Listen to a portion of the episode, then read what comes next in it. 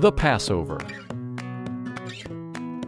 Pharaoh wouldn't free the Israelites from their slavery, even though God brought nine plagues on the people.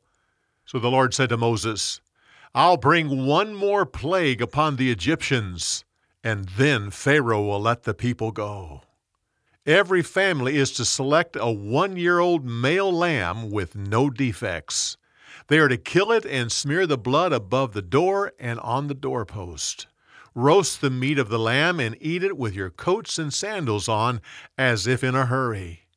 At midnight, I'll go throughout the land and kill the firstborn of every family, from Pharaoh's house down to the lowest slave.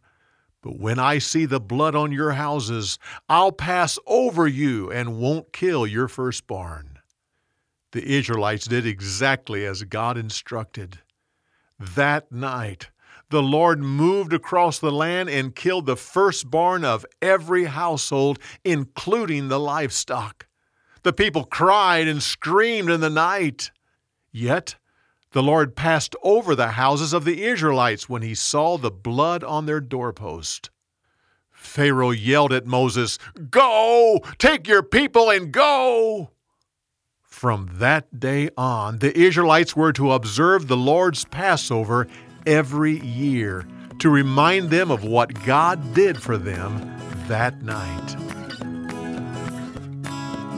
For more, go to BibleTelling.org.